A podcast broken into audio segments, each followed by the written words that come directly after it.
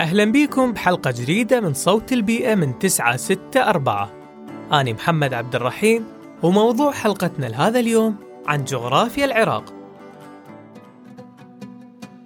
تبلغ مساحة العراق 438,317 كيلو متر مربع.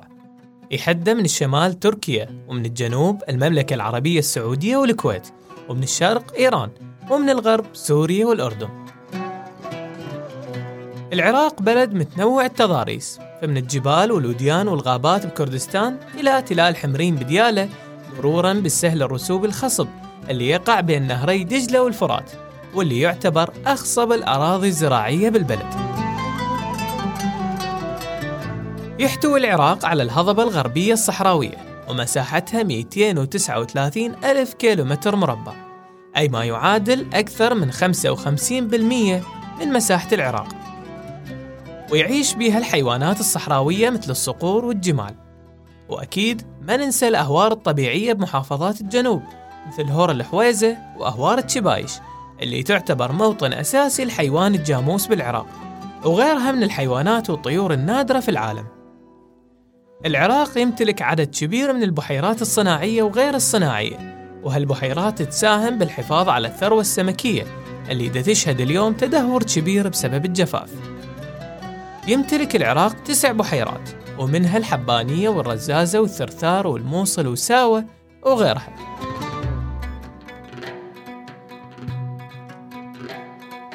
يمكن تقسيم مناخ العراق إلى ثلاثة أقسام.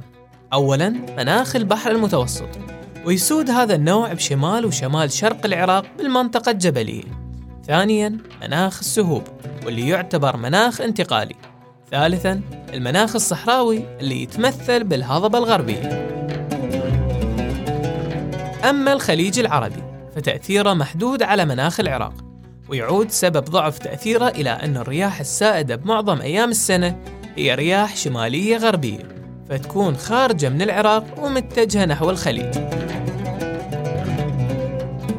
طقس العراق حار وجاف بالصيف حيث ترتفع درجات الحرارة مع نسبة عالية من الإشعاع الشمسي طول ساعات النهار فتوصل إلى 14 ساعة بينما تنخفض درجات الحرارة بالشتاء ولا سيما بشمال العراق مع نهار أقصر يصل إلى 10 ساعات وهالشي بسبب اختلاف زاوية سقوط أشعة الشمس بين الصيف والشتاء؟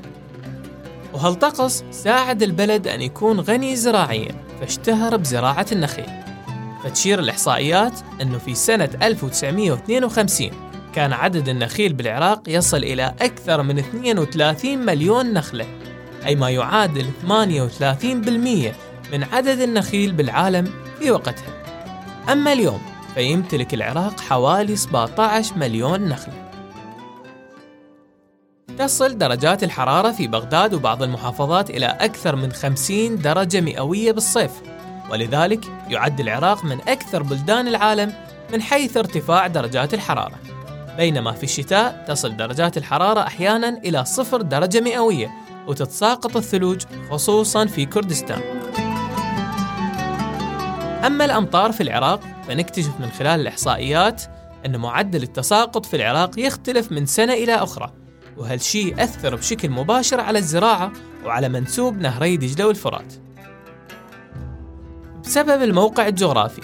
صار العراق منطقة انتقال بين المناخ الصحراوي الحار بالجنوب وبين المناخ الجبلي القريب من ظروف مناخ البحر المتوسط بالشمال. جغرافية العراق حلوة ومتنوعة. خلونا نتعرف عليها أكثر. وصلنا لنهاية حلقتنا لهذا الأسبوع. راح نكمل الأسبوع القادم موضوع جديد.